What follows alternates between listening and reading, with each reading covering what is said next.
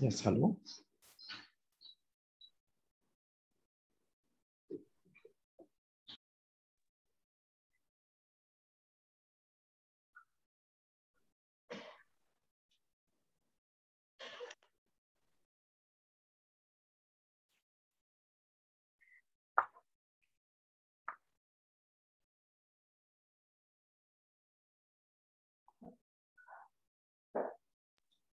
we can start sir अच्छा ठीक है thank you.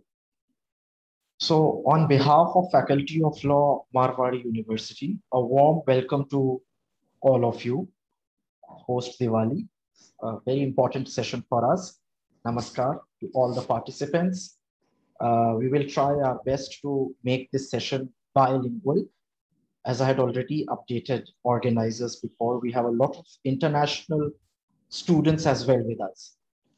So for logistic reasons, uh, we'll try our best to make this bilingual so that everyone understands. And uh, without taking much time, uh, may I kindly invite Provost Sir, Marwadi University, Professor Dr. Sancheti ji, to please uh, welcome all of us on this session on public policy. So Thank you. Thank you, Dhruv. Uh, good morning to everyone. Namaskar. I'm very happy to be part of uh, this webinar on people's participation in public policy, which we are conducting with the support of uh, ISPP, also with the support of uh, Dr. Parth J. Shah, Dr. Niti Shikha, and uh, of course our teams, uh, internal teams. So I take this opportunity to welcome the organizers uh, on behalf of Marwadi University, also the uh, participants uh, who are our students and students from other walks of life, uh, from other than the law and other such departments.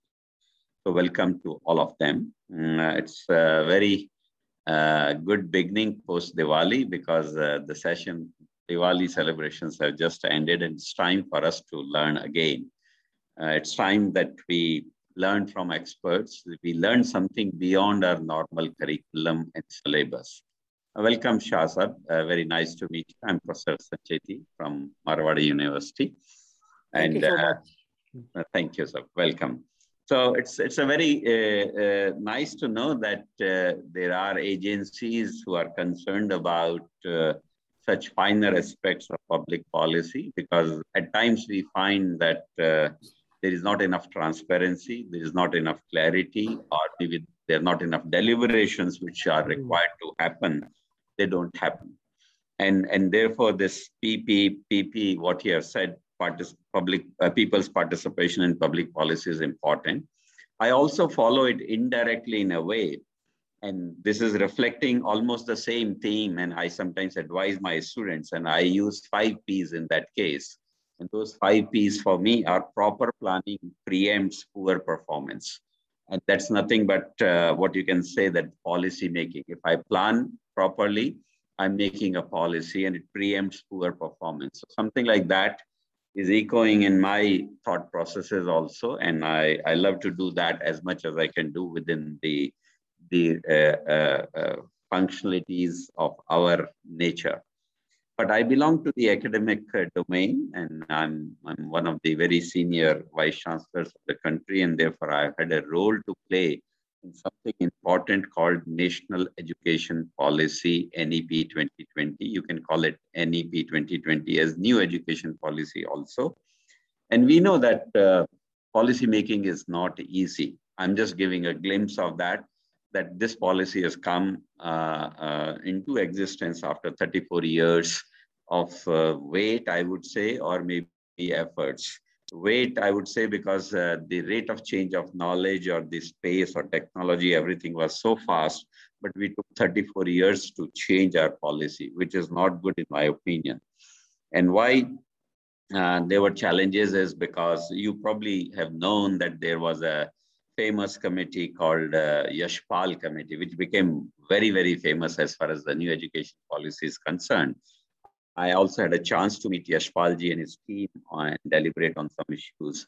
And then there was a TSR Subramaniam committee. Then there was a Hari Gautam committee, and there were various other committees which must have been there. Uh, I was also indirectly part of some of the committees through my association with Association of Indian Universities, where I was the president, and we were invited to deliberate on some of those things. What I'm trying to tell you is uh, it's not easy to make a policy. It is not easy to make a policy, but get it accepted with the public also. So that's also a challenge. And, and therefore, public policy is something uh, which we should be very good at and we should do for the country like India. Finally, it is the K. Kasturirangan Committee, which has uh, really brought the right uh, frame of what we call the new education policy.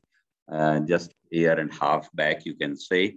And he has credited all those committees, the previous ones, the other ones, that their contributions were immense and those were important. So maybe some of the committees, some of the efforts sometimes can be stepping stone when it comes to public policy making we should not ridicule, we should not reject, we should not remove everything which is happening. We should absorb it, grasp it, use it to our favor.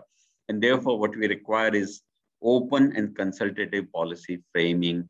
Policies are required. Various meetings with the potential stakeholders should be there. In the case of new education policy, the, the, the draft, which was pretty big, probably hundreds of pages were there in the draft policy were uploaded for quite some time, quite long. And then a lot of people were called for giving their inputs. As a result, you would be surprised that more than 2 lakh inputs were received by the Dr. K. Kasturirangan's committee.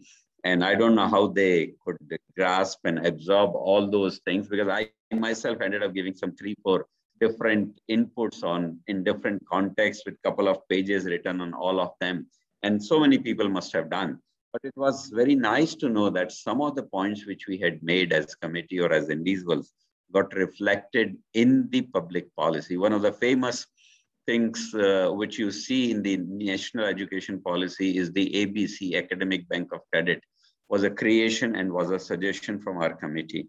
In the same vein, there was a policy called multiple entry, multiple exit, which we had derived from a technological term called multiple input, multiple output, uh, MIMO system, which are famous for mobile. From that, we derived multiple entry, multiple exit, and that came. So what we find is when, when people share their ideas and when the committees listen to those ideas, I think things work, something new comes. And these are the excitements of the new education policy as far as I'm seeing. And finally, with all that effort and feedback and processing and churning which is required, uh, and, and with the right kind of abstract, abstraction, uh, the policy has come out to be around 33 pages for higher education part and another 30, 35 pages for the school education part. So what I'm seeing is this has now been well received purely because all these efforts were taken very, very nicely. So I must credit uh, the all the committees, particularly the government and also the K. Kasturirangan committee to bringing it up uh, in a right fashion, which uh, is going to benefit the higher education space to which I belong to. So this is case uh, as an example, which I've given you what public policy can be and should be and how it should be derived.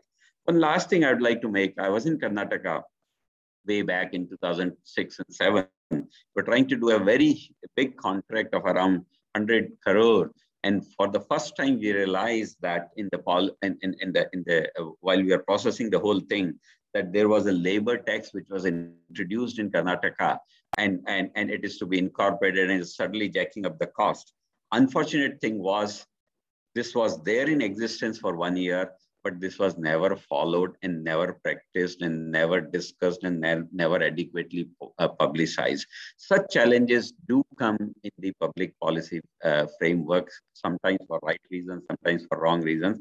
One has to be careful, and I'm sure ISPP-like agencies or bodies will be able to make a right framework to promote the public policy in a right way. So with this, I once again welcome everyone. आप सबका बहुत बहुत स्वागत है आपका धन्यवाद भी ISPP का और शाह साहब का और शिखा मैडम का कि उन्होंने हमारे साथ जुड़ के ये कार्यक्रम निर्धारित किया या आज आयोजित किया थैंक यू नमस्कार all the best you so much, uh, Dr. Sancheti, for those instilling words uh, and you know for kickstarting this event on a very promising note as to it's not just about the policy but further following up on it implementing. Like we had uh, four p's in our webinar topic people's participation. But you made it to five p's and so, so on and so forth. So without taking much time uh, kindly allow me to invite uh, mr parth j shah sir founder director center for civil society as well as founder director ISPP to deliver his address as panelist to this session on Lok Niti. Uh, as in Hindi, we call it Lok Niti mein logon ki bhagidari evam yogdan, people's participation. It's over to you, uh, Parth sir. Thank you so much, uh, uh Mr. Pandey, and thank you, Professor Sancheti, uh, for this kind invitation. Uh, I think we have a very good connection. I am from Gujarat. Uh, I think that's uh, one I think interesting connection that we found uh, when we're reaching out to you. Um, and Niti was quite keen uh, that I particularly join. Actually, I'm on holidays in Shimla. You can see the background, uh, which is the hills of Shimla that you can see. Uh, but I think I'm really pleased to be able to join from here and be able to part, be part of this program. I think you started off uh, in a very important issue of uh, new education policy. Right? And I'm very pleased to hear that some of your suggestions and suggestions of your committees that you have been part of uh, have been incorporated uh, in the new education policy. And hopefully will also be implemented uh, as we uh, go along. Right? I think that's really one of the key challenges we have in India, that we certainly have great ideas in terms of policy ideas, but the machinery of the government, uh, what we refer to as state capacity, uh, to sort of implement those ideas, to do the follow-up, reassessment, right? Take a feedback on whether it's working or not working, is delivering the value that is supposed to deliver, right? And then revise those policies uh, depending on uh, what the ground realities are, right? So I think that's a huge challenge that the Indian state has uh, at the central, at the union, as well as the state level. Okay.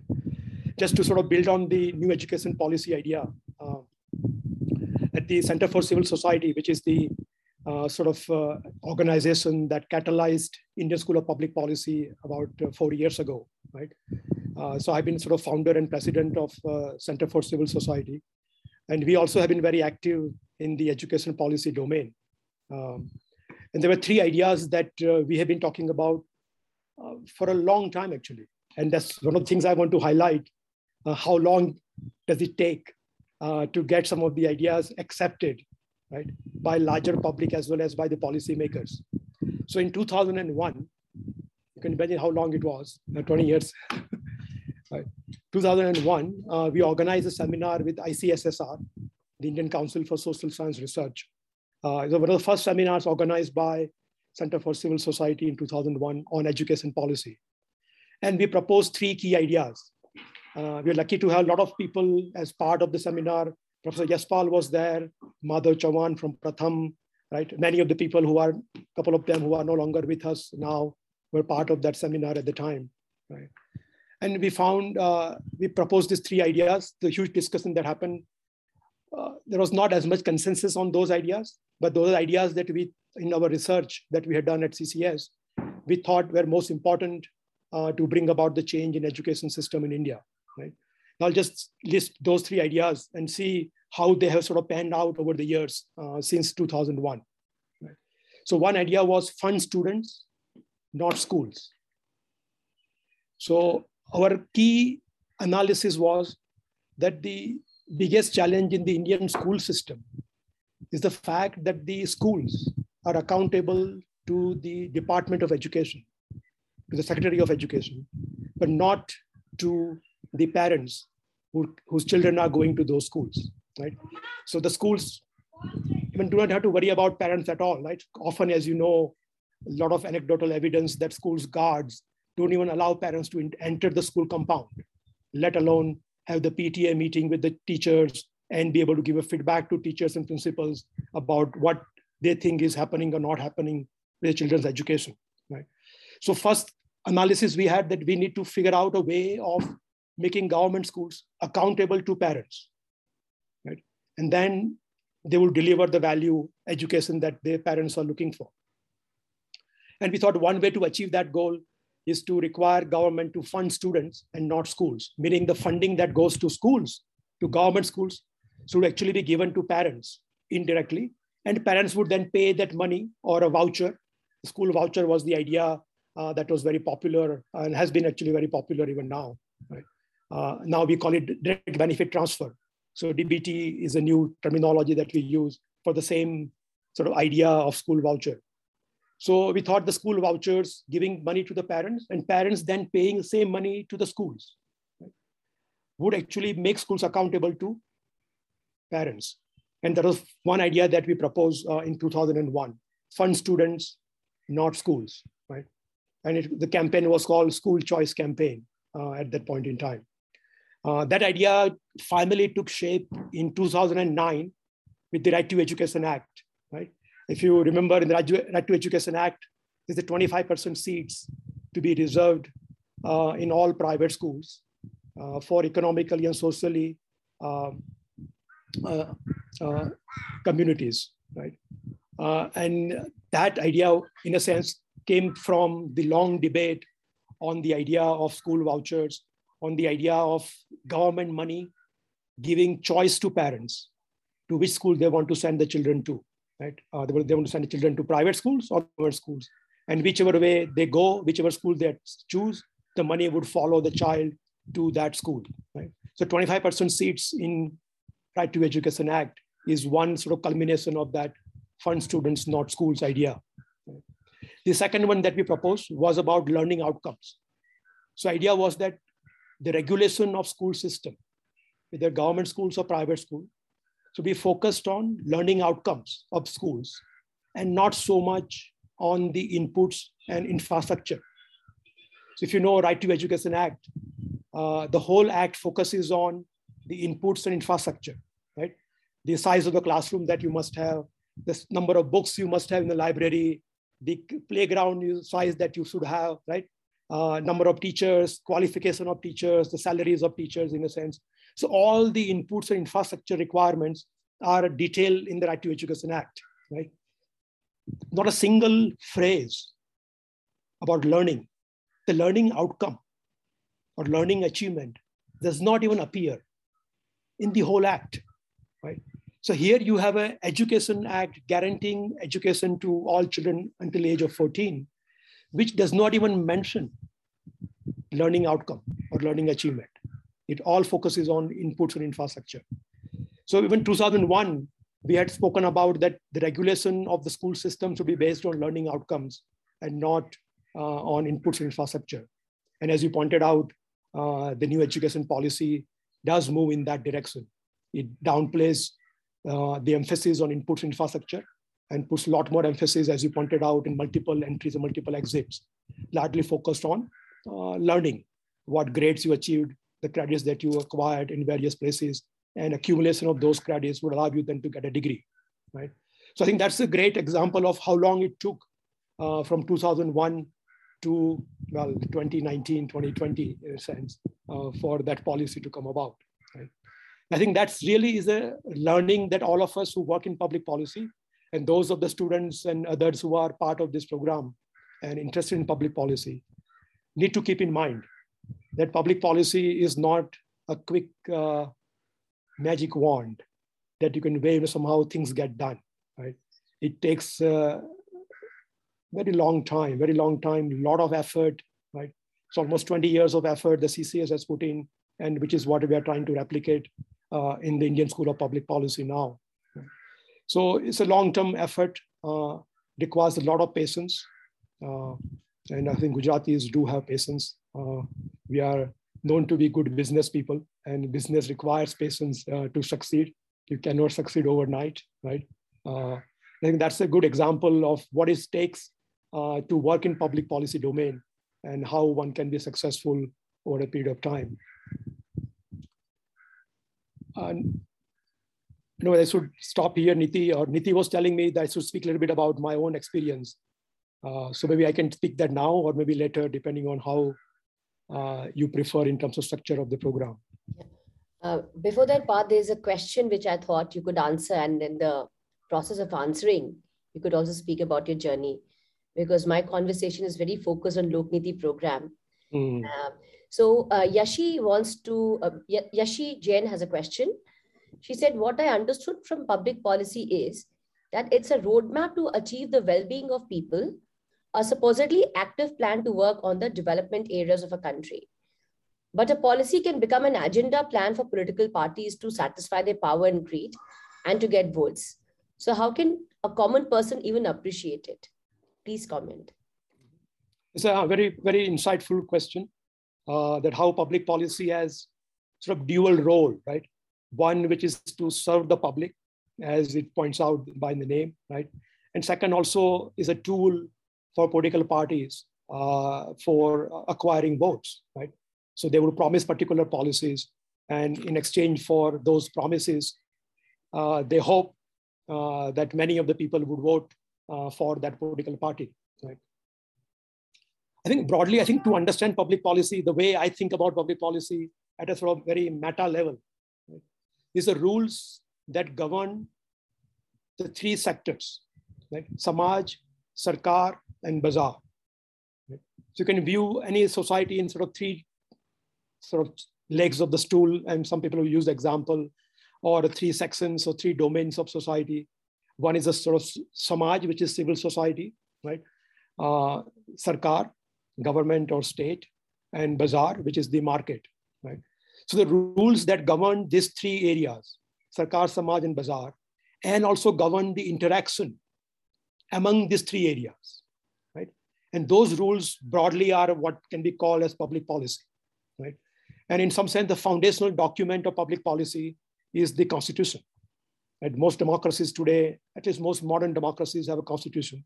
Uh, sometimes well done, sometimes not so well done. Uh, but that is really the foundational document, uh, foundational public policy document of the country. Right? And that's where ultimately you go back to when there's a dispute about what's the right policy, what's not a right policy. So the Constitution is really the foundational public policy document of almost any democracy or almost any country. And I think that's way to think about it. Now, in terms of political parties and public policy, um, obviously in a democracy, we expect uh, political parties to put out their platform, their agenda? Uh, on the basis of which public can make decisions about who to vote for. So it's important uh, for political parties to lay out uh, what are their points of views, uh, what kind of policies they would follow uh, if they come to power. Right? Actually, in my view, in Indian political debate, I mean, look at any election, whether it is a local election, a state election, or a national election for that matter, right, of the Lok Sabha. You don't really see much debate on the issues, right? So yes, political parties put out their manifestos and they have their promises made in the manifesto, but you hardly ever see those points, finer points of the policy being debated in public, right? Uh, mostly, I think, as you have seen in the last uh, so many years, as uh, most of you have been looking at the uh, elections in India, uh, that much of the policy debate is actually in the sidelines, um, focus largely on, is on personalities and not on policies, right? So it's about individuals who are running for the office uh, and not so much about the ideas they have, not so much about the achievements in terms of public policy they have done in the past, right? Certainly not in terms of what they would do coming to power in the future. So manifestos list those things out uh, as a way of uh, formality in a sense, but not much of the public debate focuses on, uh, on policy in our elections. Yeah, thank you, Parth. Thank you for that uh, wonderful insight. Um, uh, just a, a, request to the participants, if you have questions, you can keep uh, putting in the Q&A section. And as and when uh, we find right time, we'll take the questions. Uh, one thing I assure you that we will take all the questions that you ask. Um, so, uh, Parth, uh, should I just, uh, I think we'll now give a little information about Lokniti. Uh, you know, uh, taking the conversation, uh, and I know there's some international students here, but मेरी कोशिश रहेगी ki मैं Hindi English dono me bolu, And uh, I'm sure the international students who watch a lot of Bollywood movies, they will be able to gather and fathom मैं क्या बोलना चाह ho. Taking from the conversation where Parth left, ki political parties is hardly discuss policy. और एक कारण ये भी है क्योंकि लोगों का जुड़ाव पॉलिसी से नहीं है। सो so, आप जो सवाल करेंगे उसका जवाब आपके नेता देंगे। तो आप अच्छे सवाल करेंगे तो आपको उसको सही जवाब मिलेगा। So how to make citizens responsible and citizens aware of what policy changes are happening, how the policy should be designed. And with that intention, it is important that जो इंडिया की डेमोक्रेसी है उसमें लोगों की भागीदारी हो। तो लोगों की भागीदारी तब तक नहीं हो पाएगी जब तक जो पॉलिसी मेकर्स है, वो लोग का इसमें समन्वय नहीं ले। They don't make people participate in policy making so as you know that so far there been very top down approach to policy making तो एक जो मुख्य उद्देश्य है जो लोक नीति पाठ्यक्रम का how do we make people part of the policy making process how do make people part of this policy discourse तो एक, ये जो डिस्कोर्स है, आप एज अ स्टूडेंट आप कई तरीके से ले सकते हैं। Become, you can think of becoming a better citizen, learning about policy making. In fact, बहुत सारे इंजीनियर्स हैं हमारे साथ लॉयर्स आज हमारे साथ जुड़े हुए हैं। और आपके करियर को भी नई दिशा मिल सकती है because if you know the art and science of policy making तो आप एक नया करियर उसमें आप अब जैसे आप लॉ बैकग्राउंड से हैं तो being a lawyer you can start you know working with policy institutes and make a career in that i was uh, sharing with professor dave that engineers always have an upper hand उनको बहुत ही upper hand होता है उनकी analytical skills अच्छी होती है पर अगर आपको पॉलिसी की शिक्षा मिल जाए तो आपको एक नया करियर ट्रेजेक्ट्री मिल सकता है तो आज तक ये क्यों नहीं हो पाया किसी ने इसकी चर्चा क्यों नहीं की क्योंकि इंडिया में गिने चुने पॉलिसी स्कूल्स हैं और जो भी पॉलिसी स्कूल्स हैं उनकी पढ़ाई बस अंग्रेज़ी में हो रही है नाउ यू नो ज़रूरी नहीं है कि everybody is good in English and specially when you go to big cities tier one cities उनकी इंग्लिश की लेवल भी बहुत अच्छी होती है। तो कहीं ना कहीं हम अपने आप को एक हमें एक uh, हीन भावना आ जाती है कि I can not speak as well as that person speaks या हमारा एक एक्सेंट सही नहीं है। हम उस तरह से बोल बात नहीं कर पा रहे हैं। तो आपकी जो भाषा जो है वो आपके आपकी बाधा न बने। आपके your competency of English should not determine the competency in policy making तो भाषा की बाधाओं को तोड़ते हुए how do make a career in policy making how do become part of the policy discourse इसी उद्देश्य से आईएसपीपी जो है एक नया पाठ्यक्रम शुरू किया है लोक नीति। मैं आप लोग को बताना चाहूँगी कि आईएसपीपी देश का सबसे पहला डिज़ाइन थिंकिंग पॉलिसी स्कूल है। और uh, और मुझे बताने में बहुत ही गर्व महसूस होता है पार्थ ने सीसीएस की बात की। और जब मैं आपकी तरह स्टूडेंट थी, बहुत साल पहले I not go in to it because my age I use to be intern in C C S where Parth would talk about policy changes which was unimaginable for even a critical thinking law student like me he would talk about direct benefit transfer he would talk about automatic ticketing और आज सब कुछ साक्षात हम देख रहे हैं कि कैसे देश को यही चीज़ें बदल रही हैं। जो नए भारत की कामना कर रहे हैं, यही पॉलिसी चेंजेस आ रही है। So you have to think from a very futuristic perspective और आपको मैं ये इसलिए बता रही हूँ कि यदि आप आईएसपीपी के पाठ्यक्रम से जुड़ेंगे तो मुझे पूर्ण विश्वास है कि आप मेरी तरह 20 साल बाद यही बात अपने आगे के जनरेशन को बोल पाएँगे कि हमने जो सोचा, वो हमने विजुलाइज किया इंडिया में। अब कुछ लोगों को ये क्वेश्चन होगा कि भाई क्या है लोक नीति पाठ्यक्रम? तो मैं आपको एक छोटी सी स्लाइड है, बहुत ही छोटी स्लाइड है, आपको दिखा दू। ये चार महीने का कोर्स है, जिसमें we have given focus to policy data and behaviour change this is uh, i'm sorry this is in hindi i realized i did not realize before i spoke to professor dave that international students bhi ho sakte hain for international students uh, i have some different things to offer to you which i'll tell towards the end but for those who want to make a career through Lokniti part-time four months program, so this is the first program in India which is designed for non-English speakers, Hindi bhashis. And uh, you may ask me why Hindi bhashi? Because हमें लगता है कि Hindi has become a common language for all हमने शुरुआत हिंदी से की है, आगे जाके हम और लैंग्वेजेस में भी ये प्रोग्राम शुरू करेंगे, यदि आपका साथ रहा तो। तो इस कोर्स का मेन उद्देश्य क्या है कि आपको पॉलिसी डेटा और बिहेवियर चेंज में आपको शिक्षा दे पाए और इस प्रकार से आपका एक जुड़ाव हो पॉलिसी में और आपके करियर ट्रैजेक्टरी चेंज करे।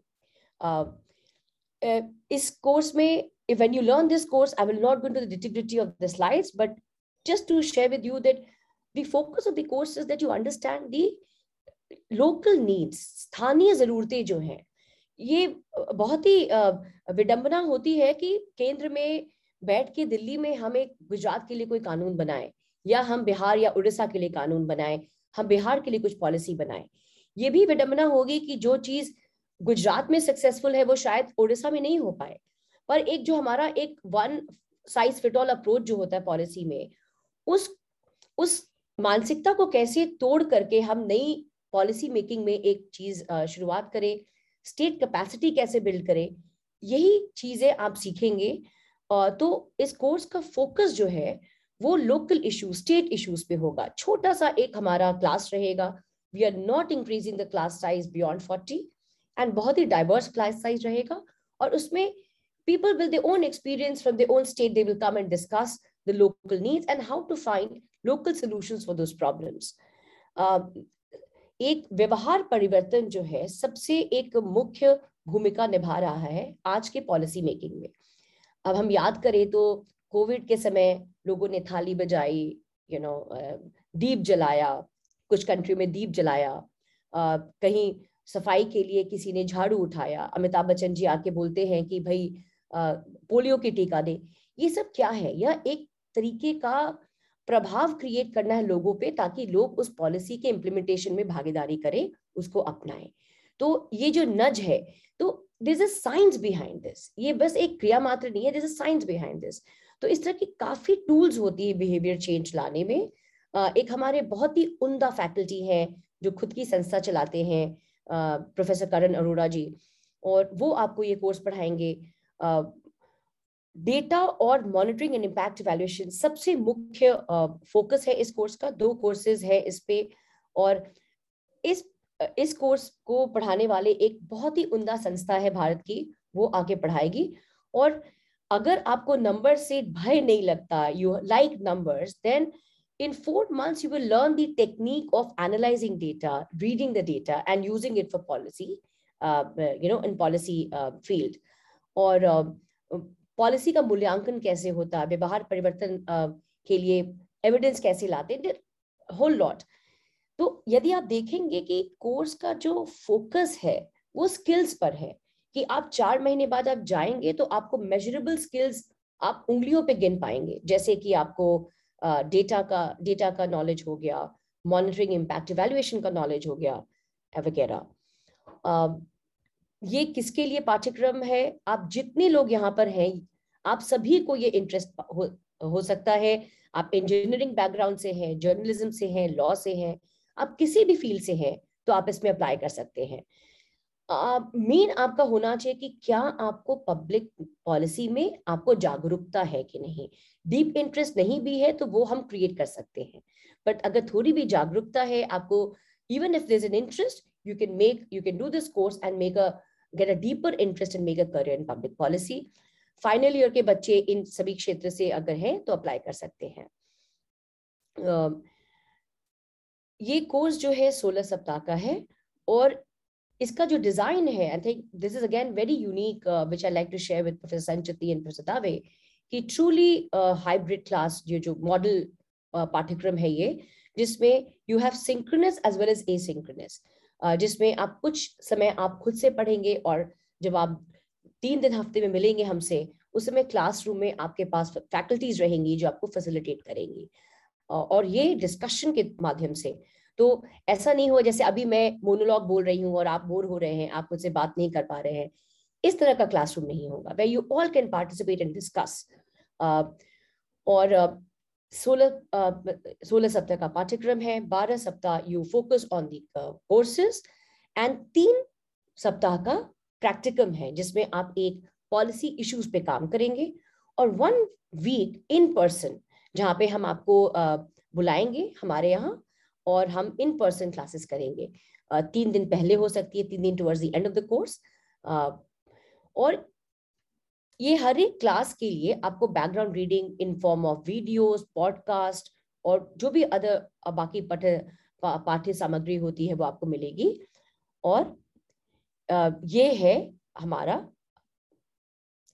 यही चीज़ दर्शाया है इस अब कोर्सेज क्या क्या है छह कोर्सेज है।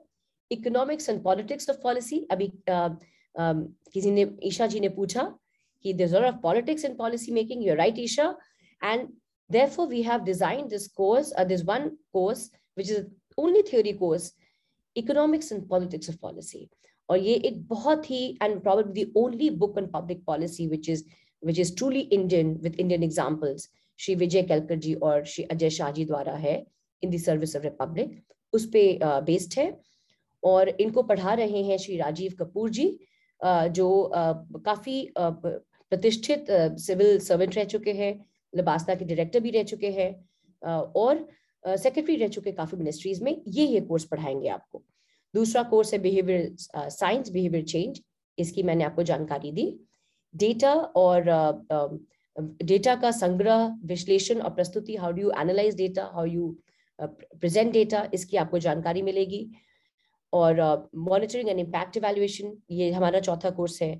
और then you learn about current laws policies and programmes की लॉस की जो पॉलिसीज़ बन रहे हैं उनका कैसे इम्प्लीमेंटेशन है? So this is again a very practical course where in few areas like health, education, you learn how the policies really pan out in, uh, in practice.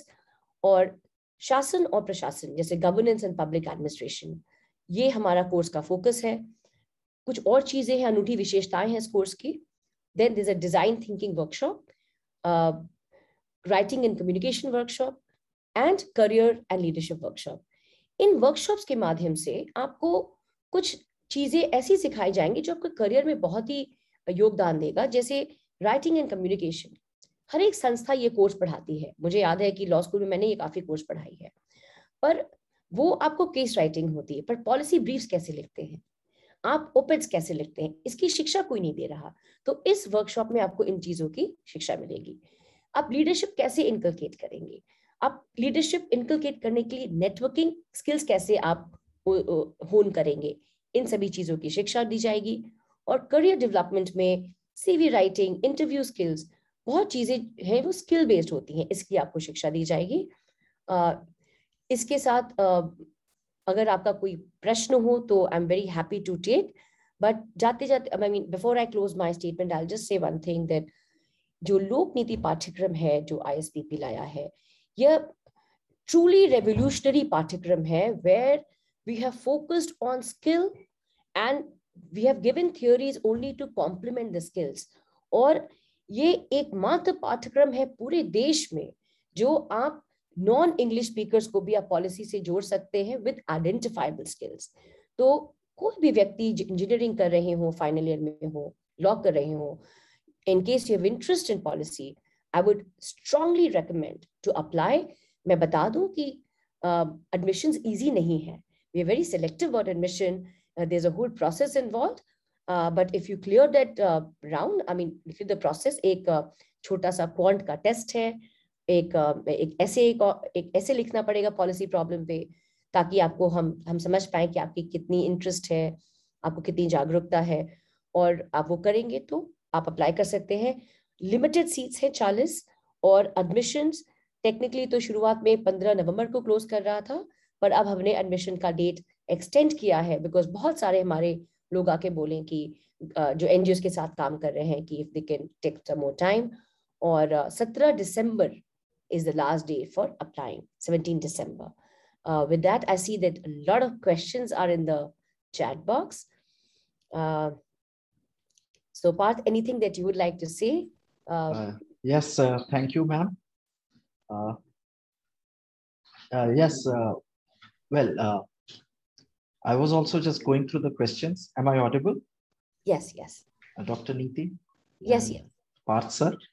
Uh, some interesting questions have come up and uh, thank you for your input into the concept of public policy as well as जैसा कि Sancheti sir ने session के शुरू में कहा था uh, reflecting views on NEP and you know how we are making a integral connection even between what is entailed in NEP new education policy into the practical aspects of जैसा कि काफी universities these days are doing these vocational training courses for example तो चाहे वो engineering bent का mind हो चाहे management हो चाहे law हो लॉ uh, में एक बहुत इंपॉर्टेंट फील्ड होती है legal advocacy now legal advocacy is quite related to policy again.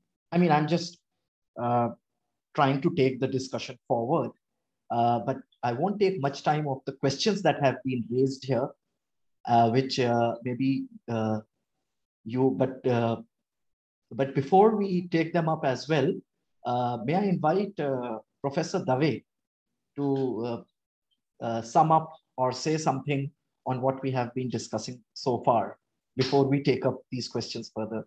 Uh, Dean, sir? Thank you, Dhruv, sir. Uh, I would suggest, uh, you know, more inputs from uh, Parth, sir and Shikha ma'am, uh, you know, uh, and, and more time to them for answering these questions. And then rather, you know, at the end, I will uh, try to sum up uh, with everything.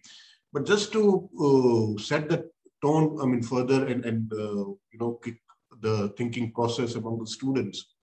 Uh, I would like to mention two points basically about public policy, and this also has bearing upon the question which was asked by Yashi Jain earlier. That uh, in democratic countries, you know, the participation of public in their well-being, you know, is majorly based on elections. The, the whole concept of election, especially in a, in a constitution, in a democracy like India, you know, is that the representatives of the public goes to the Lok Sabha or you know the parliament, and they give voice to the needs and the uh, aspirations of the public of their constituency, you know, in the parliament. But unfortunately, you know, instead of representing the people you know of the country or of the constituency most of our elected representatives you know represent their political party. And that has been you know a, a vital has struck a vital blow on the people's participation in public policy. Because instead of uh, i mean uh, having or, or, talking about the problems of the people and try to solve the problems of the people, they are, you know, representing the party and the party manifesto and etc. So here is somewhere, you know, the entire democratic process is going on. And, and therefore, you know, think tanks like what we're talking about play a very important role in, in framing the policies. And another thing which is again a major hindrance, uh, you know, for uh, this particular thing that the policy should be people's friendly or, or you know, they should take uh, the views or, or, the aspirations of the people before, you know, framing the policies is the bureaucracy setup which India has and which we have inherited from the Britishers. Uh, you know, we cannot, you know, figure out or, or, or expect a good public policy, you know, made by people who are sitting in AC offices, you know, who hardly interact with people. You know, so, so this is, uh, these are the two major hindrance that uh, a society like India or a democratic country like India faces when it, uh, when it comes to public policy. And to frame policies which are, you know, friendly to the people or what people need or what are the people's aspirations. So uh, these are a few of my uh, food for thought. I mean, when it comes to public policy. So, uh, I mean, think tanks, uh, you know, uh, public policy organizations will play a very major role in this particular process. But again, one more thing which I would like to place before, I mean, the August audience is that many times these think tanks you know, are also affiliated to certain political parties or, or they are pro certain political agendas. So again, you know, many times we see that, uh, I mean, the policy making happens by this think tank, but they make policy which suits, you know, their political thinking or their political beliefs. So again, an, an, an organization which is neutral, you know, which is uh, not affiliated to any ideology. I mean, I would like to say the term, use the term ideology rather than political parties. You know, then it will definitely help in framing a good public policy and it will also be helpful for the people, you know, when such policies are framed and are executed by the government. So I thank you, everyone, and uh, I'm sure this course, uh, which uh, Dr. Niti is talking about, you know, we can also explore, I mean, with permission of uh, Sancheti sir, I would like to mention that we can explore it, you know, like a, a joint uh, certification program or something like that, which can happen between the students of uh, mean, with University and uh, ISPP. So, you know, this is something also we can explore in the future to come. Uh, so thank you so much uh, for giving me this opportunity and uh, over to you, Dhruv sir. Thank you, Professor Dave. And uh, may I read them out and then maybe then Parth and Map can answer these questions. We have a list of questions here from students as well as faculty member. Uh, one of the student, uh, Ronak, asks, if we see the policy making process at large extent, the bureaucracy rules the policy making, which he believes that is having a great hindrance itself in terms of participation of the public.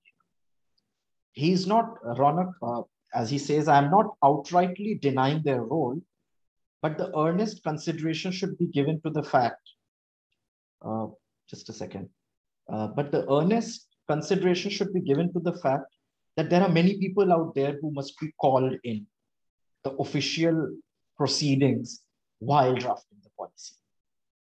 And another student, uh, I think this question was partially answered by Niti ma'am, uh, Amarjeet, very relevant question, especially in Indian context on language, uh, because we still uh, configure things around language here. Uh, uh, and as he states in simple terms, could language be a barrier to people's participation in this policy making process? Uh, Yashi has another query asking, as we know, democracy is broadly a composition of three pillars. She wants to highlight the third pillar of it, which is the media.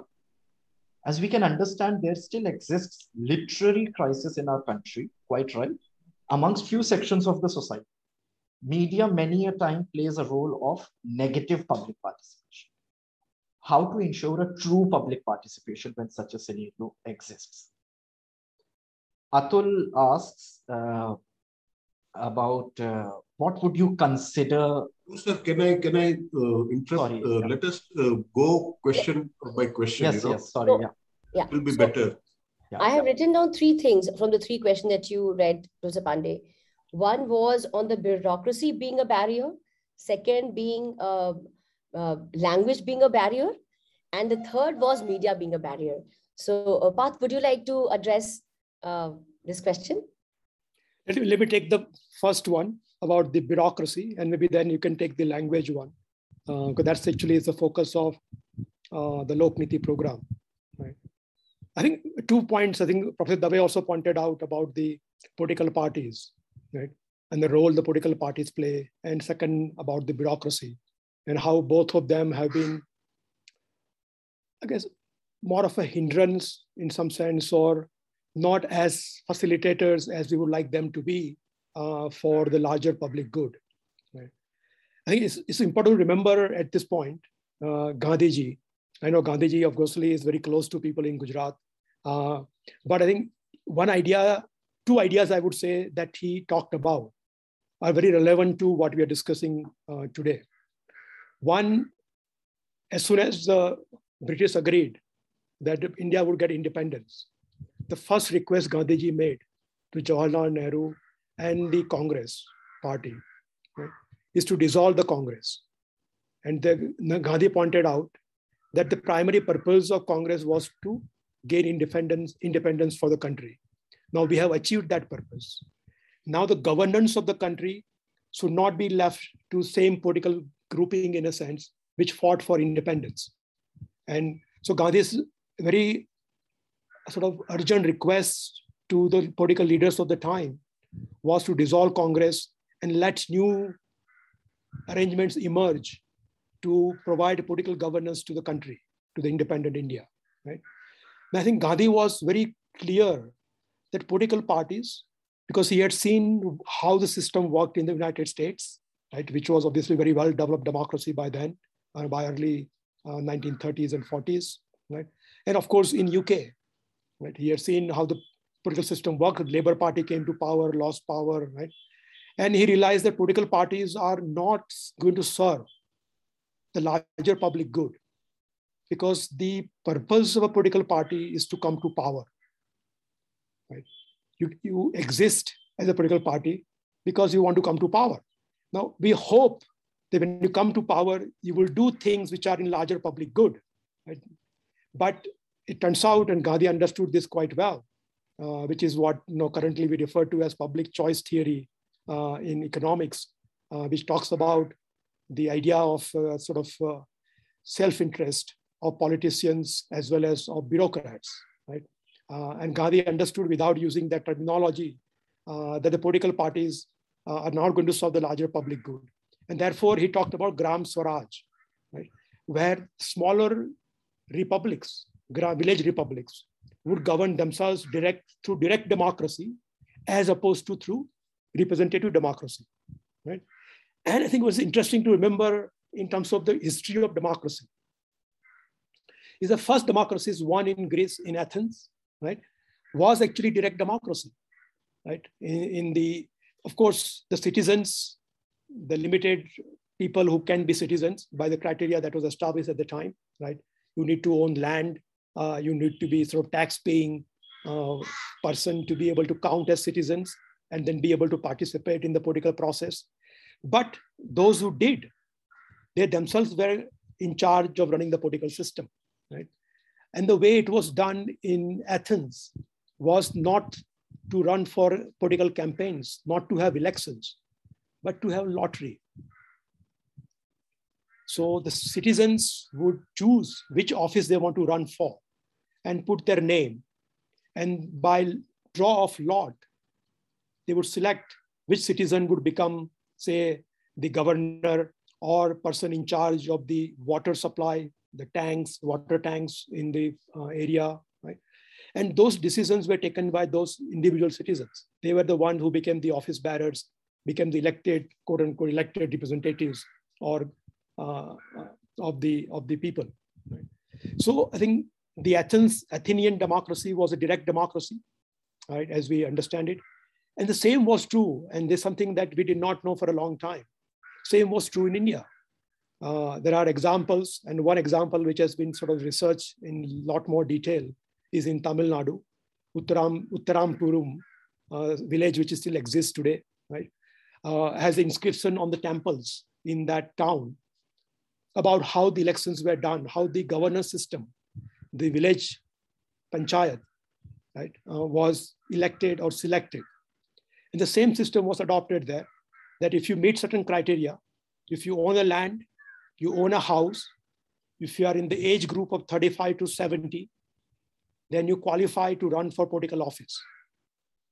And if you're interested in any of the offices, from the panchayat offices, you put your name in an earthen pot, right? So there was earthen pot in which you drop your name. The name was written on a palm leaf, right? Uh, and it is the name of the election system is also based on the palm leaf. So you light your name on a palm leaf, drop that in the earthen pot, right? And the young child would put out, pull out a name uh, from that pot as a lottery. And the person whose name has been selected would become, say, for example, person in charge of the tank, person in charge of the gold and silver uh, sort of minting of coins and other things uh, that were done in the village at the time. Right? So all of those election process was designed so that citizens themselves can participate in running of the government. Right? And that was direct democracy. I think it's important to, I think, think a little deeper about the challenges of the political parties that we face, not just in India, I think it's global challenge, right? Uh, what you see a populist movement uh, that you see around the world, right? And how the politicians like Donald Trump and others in many countries are undermining the whole, all values of democracy, right? Even though they are elected through the process of uh, democratic elections. So I think that's really important idea that Gandhiji had about dissolving political parties, right? Thinking about direct participation of the citizens through village panchayat, which is why I talked about Gram Swaraj and Gram uh, village republics. Uh, so it did not really mean village as a village. It simply meant a local unit of governance, which is the lowest unit of governance, which is closest to the people. It could be a village, it could be a, a town, it could be a large city like you know, Ahmedabad, Delhi, or Rajkot. Right? Uh, so it did not mean village just as a village, right? Though most people understood uh, that he only referred to village as a village. Right? The idea was and is uh, that we have direct participation of the people in the political process and not just through representatives elected in the current form of election system that we have. I think it's a deeper way of thinking about this challenge of political party and bureaucracy uh, than just thinking about how to put more restrictions on political funding, which is one area people are thinking very seriously about, and how the political funding actually distorts the uh, goals of political parties. Right? Professor Dave talked about the political partisanship of think tanks.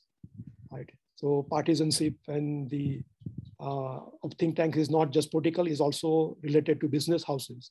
There are business houses who run their own think tanks. uh, there are quite a few in Delhi, uh, run by, supported by business houses, right? So they are promoting uh, the interests of the business uh, house, which is funding them, right? And I think it is, it is an important, I think, challenge, how to remain independent, how to remain non-partisan, uh, and be able to then raise money to do the work? Uh, because you need to pay salaries to the people, the research research team, your team for communication and advocacy, right? Uh, the lawyers that you would have to hire for legal work. Uh, and so you need to raise money. Uh, but how do you raise money without being partisan uh, politically or in terms of business houses? Uh, that's an important challenge for think tanks. And I think those who work in public policy domain. So let me stop that. So that's my sort of quick or a broader or deeper way of thinking about bureaucracy and political parties and know, reference to Gandhi, uh, which is, I think, very important in this context. Thank you, Parth. Um, uh, one of the students asked about the language barrier. Uh, you're right about that. The language barrier to hai, especially because India is such a diverse country that, you know, every state people are speaking differently and uh, different languages. And so many times when the policies are made top, you know, that top uh, down approach is taken, then we fail to understand the local problems. Uh, I'll give you example, uh, you know, right now we're bringing a new policy, fresh start process, whereby there's a, a structured way of farm loan waiver, where you give a fresh start to individuals who have gone, who've taken loan and not able to repay. Now that policy requires, it mandates that there should be mediation before that. So before a person is not able to play and the government says we can, you know, forego the loan that is taken, there has to be mediation. Now mediation has to be in the local language, but our skills being translated and uh, is, uh, you know honed at the local level. So there's always a gap. Uh, in policy making, I always say this that India made 10 प्रतिशत से भी कम लोग English बोलते हैं. 10 less than 10% of population speaks English. And out of the out of the 10%, fewer are participating in policy making. So there's certainly a huge gap. Uh, but I think uh, as an institutions, uh, you know, uh, Professor, uh, Chancellor Sir is here, Dean Sir is here. You also have to think that how do we inculcate local language as a part of the curriculum, uh, you know, um, curriculum design. So that is one thing that I'd like to say. And this was one of the reasons why we started with Lok Niti course for Hindi Bhashis to begin with, and agar aapka satra will start in other languages also, because language is a most important, most fundamental in you know communicating uh, whatever skills that you wish to communicate. And people usually think in the local languages, right? You they say if you're from Orissa, you will think in Oriya. Your mind works in that sense, and you understand the problems better. So this is one thing I'd like to say. And uh, but let me give you a live example. Parth studied his life in Gujarati medium, and then he went to work uh, study in America, uh, straight from uh, Gujarat as I guess Parth, and then he became a professor in America. He comes back to India. He starts working in in India, and he built up his. I mean, he's as good in Hindi as in English, and when he goes to work with multiple stakeholders, he's he uses both languages. So language can be a barrier. Language can also be, uh, you know, a, a, you know, a facilitator. So never think that English is the only language that you need to know. We have a live example in uh, Parth is here, and I'm sure there are many people like that across. So um, it's up to you that how you build up. So ultimately, आपके concepts होने चाहिए, आपको जानकारी होनी चाहिए. You know, information, skills, concepts. These are most fundamental, and far as you can communicate that you have succeeded in getting your education लोक नीति पाठ्यक्रम के माध्यम से this is what we wanted to do कि जो हीन भावना होती है that we can't speak English we can't speak good English ये सब नहीं आनी चाहिए and you without that barrier you should be able to communicate एक क्वेश्चन आया था media as a barrier you know i think technology has been the biggest equalizer now you can start on you you can go to youtube and start your own youtube channel and you can start reporting so, you know, you understand that. So I think media barrier here because you have some major frontline medias, but as good citizens, you can choose which news to take, which news not to take, and how to overcome this. So, for example, मुझे भी याद आता है one of my students started Law Octopus years ago, and live law, another started by one of my part-time students. It's become a big, big place now. People go for live law. They go to live law and bar and bench to, uh, you know, to look for news and not to the uh, mainstream uh, newspapers. So I think that you, with technology, you can use technology to your advantage and you can overcome this barrier. और भी प्रश्न है ध्रुव जी तो हम ले सकते हैं हाँ ma'am there are a lot of questions I will collect them again maybe briefly uh, so, there are also questions from international students interestingly Okay. Because uh, they see things in a different way. There is one by a student from Uganda, mm-hmm. Kibirije Hassan. Uh, uh, and his main concern is that it's a conceptual question, that in most cases, we basically copy the concepts of the Western world.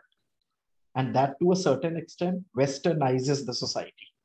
Can't we reimagine or reimage public administration and policies within our own social setting? Uh, that's one. And uh, the other one is by uh, Mr. Goodhead. He's also from one of the countries in African continent. Uh, and he also asks question related to possible strategies that can be set up to enhance the majority to be always considered and concerned about public issues and the majority thing he's highlighting. I mean, uh, since we are already diversifying the uh, discussion at the moment. So I thought I'll take in their questions. We have a question from one of our faculty members, Mr. Rajiv Ranjan, uh, that some administrators who organize public engagement process are not equipped with the engagement skills. They may also have less experience in engaging the public, rather people's participation as we are calling. So considering the same, how do we see that and are we working on that aspect as well? Uh, these are few, and if you allow me, I can so take we one. can take these but three yeah, first. Yeah, that's fine. That's fine. So uh, just to summarize, there's one question about how to delineate ourselves from Western concepts and have our own Indian or indigenous, or every country sort of developing its indigenous concept. So Parth, would you like to take that or? Uh... Sure. Um, I think we discussed that in terms of language, right? Uh, and since the public policy discussion, debate, and formulation in India uh, is in English, I think it's probably the same is true in many of the countries in Africa, right? And I think around the world by and large, uh, because much of the research is done in English, right? All the top research is available in journals, which is in English, uh, English language. And there's a dominance of uh, English language in terms of the research and science and technology. And therefore, by default, that influences uh, what happens in public policy space, right?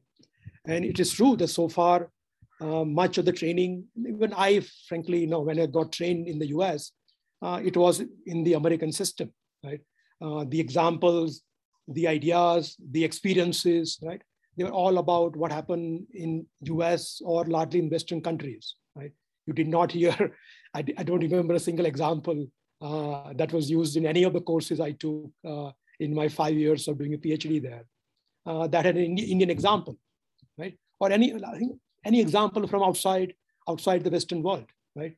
Uh, so uh, you can sort of blame them, uh, but obviously it quite, seems quite natural, right? Is, is their, their countries are focused on what they need to train their people for.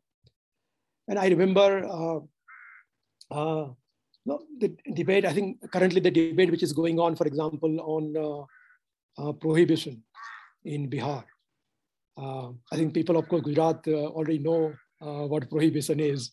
Uh, Gujarat is one of the states which had banned alcohol for the longest time in the country. Right? But many states have tried the same idea. Right? Bihar is the latest one. I don't know you heard about just in about a week, last week or so, earlier this week. Uh, 30 people died uh, because illicit liquor they had consumed. There are many, many more who are uh, in hospital in very serious condition. and that finally has forced the hand of Nitish Kumar, the chief minister of Bihar, to reconsider at least that uh, policy of prohibition.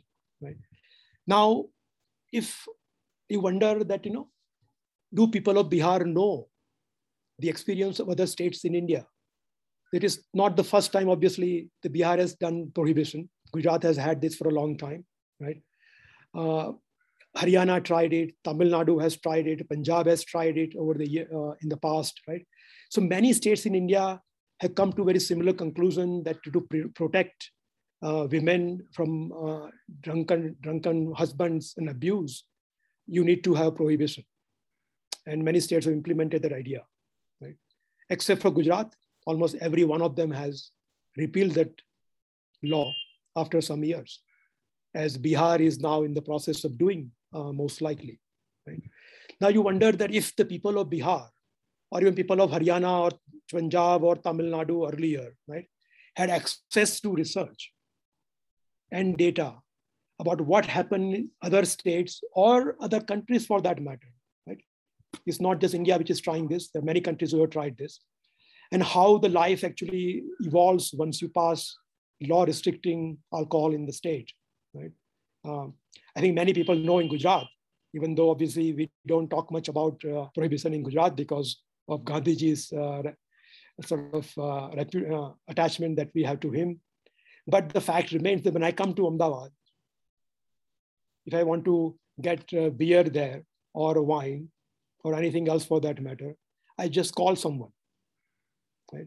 And that person delivers whatever drink I want at home, right? It's even better than in Delhi, where at least I have to go out to buy my own uh, uh, alcohol, right? In Gujarat, it gets delivered to your home. Actually, it turns out that it's even cheaper than what I get in Delhi, right? Why? Because much of the alcohol sold in Gujarat is actually outside the law. Right? People who manufacture their alcohol are not paying excise tax uh, on that alcohol. And therefore, the prices are even lower in Gujarat than they are outside where the alcohol is illegal, right? So you created this system, right?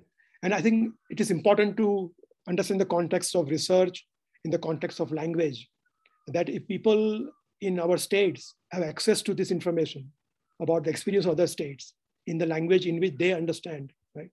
We would have far better public participation and a far better public policy in the country.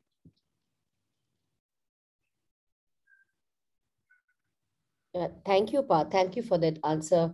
Um, there was a second question, I think, was about how to uh, include majority views in public policy. Uh, there's a very interesting, uh, uh, you know, session that Parth usually takes, and I hope sometime you participate in either of the courses of CCS and you get to hear him. Uh, he talks about how the voting system, uh, uh, you know, what you the representative to get is not outcome of your the majority choice. In fact, one of the webinars also available on YouTube. You could watch that. So uh, I think to begin with the question that majority uh, has a participation through representatives. Um, that I think is very, um, that could be sketchy. But how do you get majorities, concepts, views to be taken by people? Um, I think it's about, uh, you know, Jagruk Nagarik, like, you know, uh, aware citizenry, citizenship. Uh, when citizens are aware, they ask right questions, they, they, you know, there are several policies that are put in place, several laws put in place, for example, RTI, uh, which now I think is on a, on a different mode. RTI is being, um, I mean, the amendments are not being done in public interest, but I think there are several tools that you have. And I think at the bottom of it, the helm of it, you know, if you know how the pol policy works, how the departments work, and you ask right question, that really uh, enables you to question. And I think public voice through various uh, channels you can voice it. There are a lot of stakeholders consultation does. One of the question I see here is how people express their opinions in lawmaking. So usually departments, you know, they will put out the draft law in public and they will, uh, you know, eh, they invite consultations, invite recommendations. And many times we feel that hum kyu recommend kare, hamari baat kaun sunega.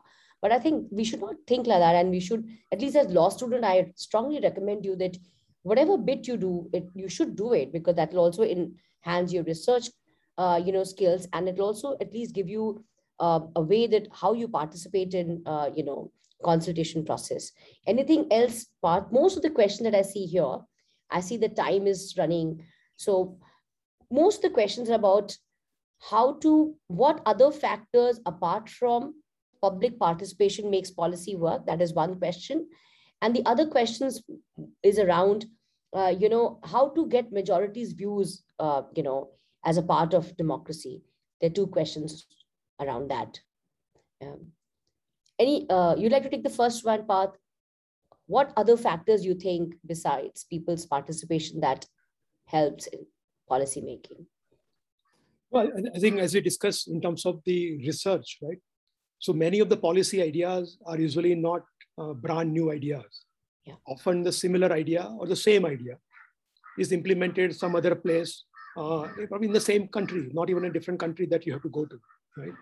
And if you have access to information uh, to the larger public about what happened to that particular policy in that state or in that even town or village, right? Uh, what are the, uh, what is the experience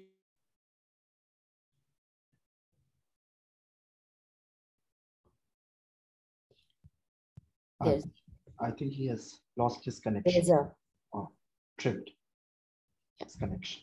So he will be back. And uh, I think also partly Parth did answer this question that, you know, you need to have information and information gives you, uh, you know, it enables you to take right decisions. As he gave example of Bihar, when you have information, you know about the cases in other states and how it panned out, you can then identify what the laps and the misses could be uh, in the policy that you're designing that particular area. And I think most important fundamental thing in policy making is data-driven policy making, evidence-based policy making, which is also what you know ISPP really focuses on. क्योंकि बहुत बार क्या होता है कि policies बन जाती हैं but उसका कोई साक्ष्य प्रमाण नहीं होता. Why have you made that policy? Um, um, uh, you know, uh, people don't keep uh, toilets बन गई वो where does how do you put the your the you know the uh, the sewage lines? So uh, there was uh, one gentleman from Niti Aayog who came to speak for the Lok Niti webinar, Yugal ji, Yugal Joshi ji. And he was saying कि toilets bani वहां पे एक गांव में उन्होंने देखा कि वहां पे cattles को बांध रहे हैं. They were tying the cattles in that area because they said more than cattle, more than toilets, we need a place to tie the cattle. So the problems in various states can differ. So I think one thing is evidence-based policy making, which is the key and that is what we try to inculcate in ISPP. You know, usually ISPP has two courses. One is a flagship course of one year long program. And it's may, as I told you, design thinking, keep human at the center and design a policy. How do you think about all the facets that can affect a policy making? So information, data, these are the things, other factors that enable sound policy making. Uh, I think we lost Parth. In the meantime, other questions I'm happy to take. Uh, can I uh, yeah, we can quickly take it because I am. We know we are holding. Um, That's uh, fine. Uh, take, uh, these last set of questions, I guess. Yes, yes. Uh, uh, Dean, sir, we can take these last set of questions. over next uh, five. Yes, please go ahead. Yes. Uh, there is a question on time dimension asked by a student, Abhinav Singh, Mhm. how to make this process of making and implementing policies more speedy.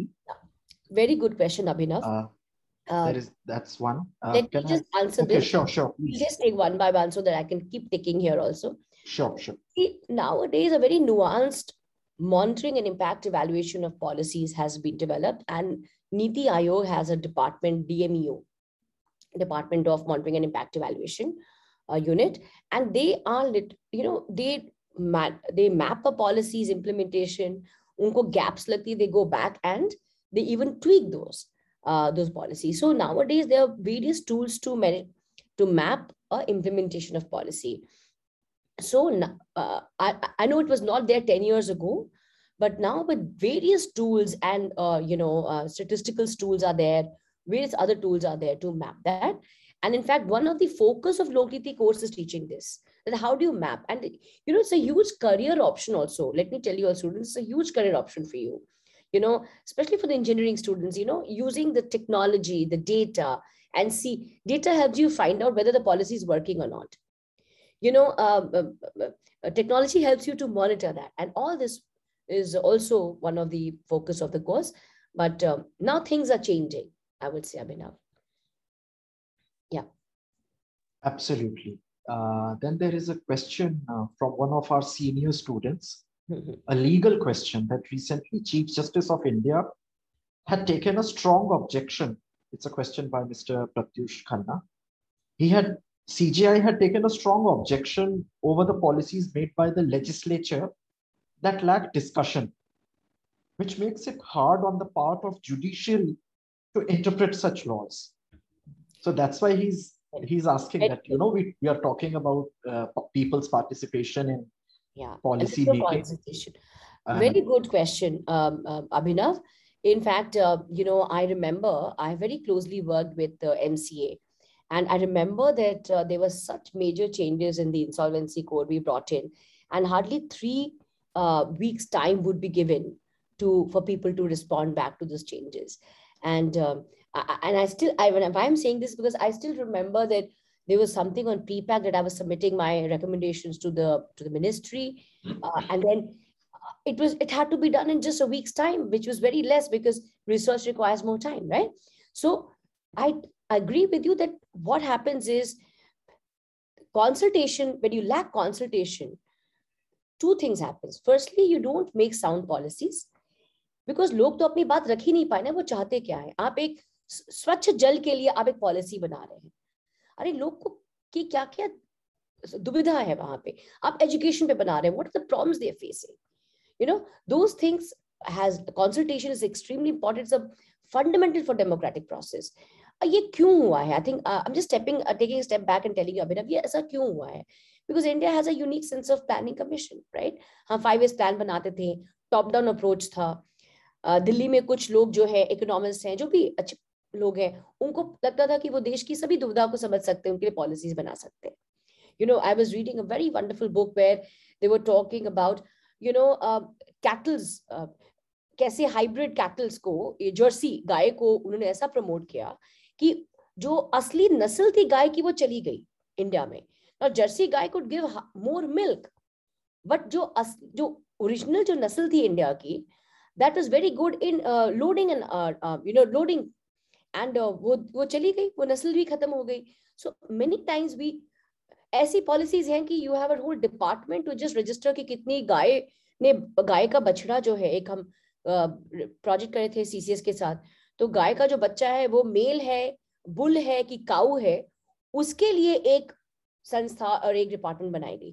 There are problems right so these are as somebody rightly said I think pro VC sir rightly said R K laws R K and consultation तो है it's like speeding up democracy it is very undemocratic process but what happens is also look at the root cause why this is happening because कहीं ना कहीं कुछ problem हुआ है उसका एक नीजर्क रिएक्शन होता है कि जल्दी से इस पर कोई पॉलिसी बनाओ। Now why this consultation process lacks because government is under pressure to make policy because this knee jerk reaction right because लोग उसके बिकॉज़ उनका यू uh, नो सरकार बदनाम हो जाएगी।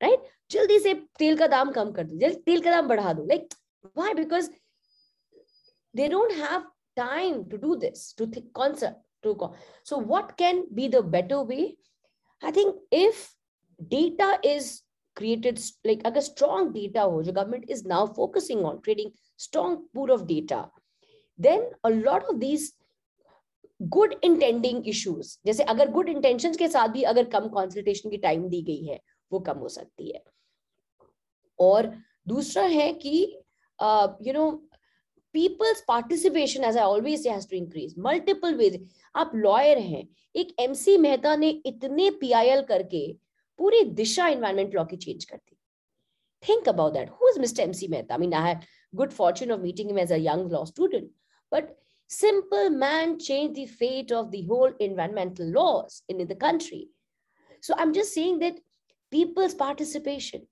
each one of you can change the law change the fate of the country by doing something you're best at and giving your bit in it. Yeah. Second question. तो ma'am ये question awareness के ऊपर है कि awareness is still a challenge awareness of these policies a lot of advertisement is done by government throughout the country but people right. are still unaware and उससे ही related एक और student ने वही पूछा है कि people from lower strata mm-hmm. lower sections street vendors, laborers, a labor class society of the society do not even know what's really happening for them. Here's say awareness, you know. Very true. A बहुत ही अच्छा question. In fact, last two questions are the best. I think very strong questions you asked. Uh, awareness, awareness क्यों? Because policy, public policy design में there are various steps. And policy communication, stakeholders dialogue, these are also steps in formulation of policy. तो awareness का problem तो है। I remember जब uh, एक बहुत ही अच्छा कार्य street vendors act right to street vend you know street vendors पे काफ़ी काम किया सीसीएस ने। और uh, लोगों को पता नहीं होता उनका हक क्या है। You know as a read Olga Tellis case right but it is just lost in the books for the law student people still it is still not you know percolated on the streets that people ask as a matter of right right so advocacy बहुत ज़रूरी है। Now as a lawyer if you feel that you are really आपको calling है वो कि advocacy में कुछ इन लोगों के लिए करूं सो what are the advocacy tools what are the advocacy भी एक साइंस है आप किस तरह से बोले कि उनको उन तक बात पहुंचे बड़ा सा पॉपुलेशन है पचास लाख का आप कैसे उसको फ्रैगमेंट करके एडवोकेसी प्लान आप इंप्लीमेंट करेंगे कैसे आप एडवोकेसी को रीच करेंगे last to the last person last mind so ये एक there's a whole science and art behind this so what you need to do is you have to really get some skills in that and government का तो मुख्य काम ही है कि इसको कैसे करे see government is doing it's bet nowadays if you see you know जो अमृत महोत्सव जो गवर्नमेंट कर रही है I was part of that initially so I can tell you that the whole idea behind Amrit Mahotsav जो हम अभी celebrate कर रहे हैं वाज सिटीजन सेंट्रिक अप्रोच कि आप बत, लोगों को बताएँ देखिए संसद टीवी शुरू हुआ पचहत्तर कानून क्या अच्छी थी हिस्ट्री विवेक देव रॉय जी कुछ वहाँ पे शो कर रहे हैं। What is the whole idea? to tell people what history we had what culture we had what are new और मार्च uh, कर रहे हैं कॉर्पोरेट मार्चेस कर रहे हैं बता रहे हैं क्या चीज़ें चेंजेस हुई हैं लॉ में। सो so, गवर्नमेंट अपनी तरफ़ से कर रहे हैं एंड आई थिंक एनजीओ और बहुत सारी संस्थाओं को साथ जुड़ना पड़ेगा। Uh, मुझे uh, माधव मेनन जी को भी हाल में पद्मश्री मिला and I still remember my last conversation with professor Menon I had met him in here and we were having lunch and sir ने बहुत अच्छी बात बोली थी। उन्होंने बोला कि जिस तरह से लीगल एड एजुकेशन को ने रेवोल्यूशनाइज किया, दो चीज़ का रेवोल्यूशनर जो रेवोल्यूशनरी रहा है लीगल एजुकेशन में। एक तो लीगल एड सेल जब हर एक लॉ यूनिवर्सिटीज में लीगल एड सेल्स बनी। और दूसरा था कि आपको मूड कोर्ट्स प्रैक्टिकल राइट दो चीज़ें थी। बट हम यहीं तक सीमित रह गए, मैं आपको बताऊँ तो। इसके बियॉन्ड हम जा नहीं पाए। आज भी इसके बियॉन्ड जाने की आवश्यकता है। और वो कैसे होगी? जब डाइवर्सिफाई करेंगे आप अपनी स्किल्स को। आपको हेल्थ में इंटरेस्ट है। You you are interested in pharma you have to go and get to know what industry आप लॉ करके आपको मैन आपको बिज़नेस पसंद है। You can think about doing law के साथ M B A like just degree तो एक नाम मात्र होती है but am just get those skills what manager would get.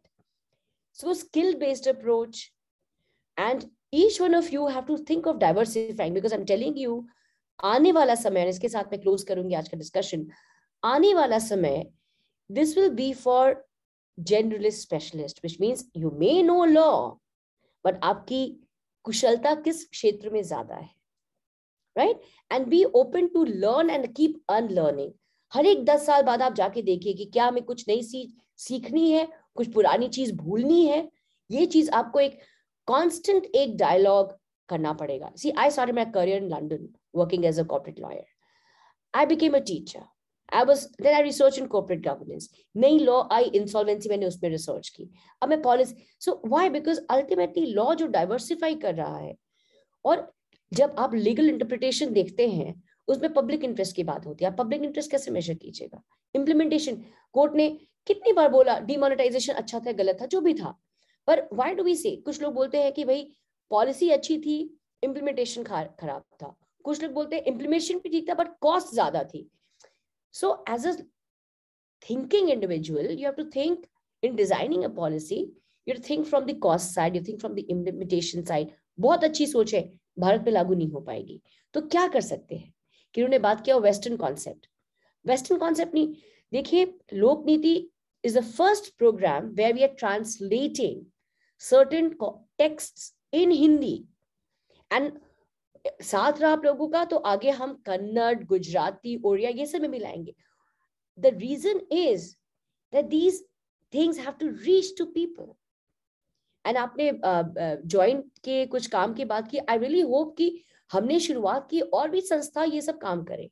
Because only when all of us do because see there where the need lies है ना? There is where the need lies Uh, with, uh, with these words, I think I'll just stop here. There are more questions. I'm happy to connect with you separately. Uh, मेरा email मैं लिख देती हूँ यहाँ पे या uh, sir आप दे देंगे और कुछ भी आपका कुछ questions रहा I'll be very happy to take it separately. Thank you so much. Uh, sure, ma'am. Uh, हाँ एक दो questions और थे लेकिन due to lack of time we won't be able to take them up now. and uh, chat pay chat section में there are all these relevant links that are posted the article on direct democracy also the links to join the course and other relevant uh, details. Uh, so now uh, may i uh, kindly invite uh, assistant professor of law ms Vidita Rakhe to deliver a vote of thanks for the session. Thank you so much dhruv sir. I hope i'm audible. Yes ma'am. Please go ahead. As rightly said, gratitude makes sense of past, peace for today, and vision for tomorrow. Ladies and gentlemen, with these words, a very warm good afternoon to one and all present. I, Vidita Rakhe, Assistant Professor, Faculty of Law, Marwadi University, feels truly honored and privileged for getting this opportunity to propose vote of thanks on the occasion of this webinar, organized jointly by Faculty of Law, Marwadi University, along with Indian School of Public Policy. At the outset of this occasion, I express my deepest gratitude to our Honorable Provost Sir, Professor Dr. Sandeep Sancheti, Marwadi University, for setting the tone of the session and providing us with a stimulating environment for such academic activities. I also convey my heartfelt thanks to our esteemed panelists, Mr. Parth J. Shah, founder and director, Indian School of Public Policy, Dr. Neeti Shikha Ma'am, Associate Dean, Indian School of Public Policy, and Dr. Rishikesh Dave sir, Dean Faculty of Law, Marwadi University, for not only sparing their invaluable time for us to grace this occasion, but also for enlightening us with their commendable talk on the subject. I'm equally thankful to Indian School of Public Policy for being the partner in this event and for their great initiative.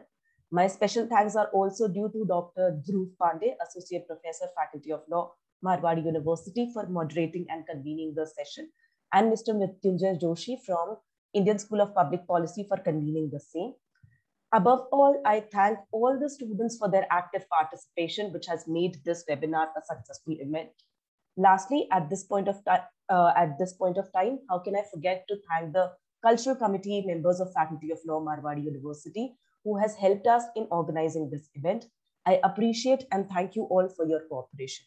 In the midst of this, if by any chance I have forgotten to thank anyone, Kindly take this as part of my ignorance and not as heartfelt feelings against them. Once again, I thank you all for your attention. Have a great day ahead. Over to you, Dhruv, sir. Thank you so much, Vidita ma'am, for delivering the vote of thanks. And thank you so much, all the esteemed panelists today for this morning extended on to afternoon session. Many thanks, Dr. Sancheti sir, for your presence uh, in facilitating this. Thank you so much, Dr. Neeti ma'am, for uh, and extending the discussion into a more fruitful and a productive one. And I look forward to an engaged collaboration and cooperation with you on behalf of the Faculty of Law.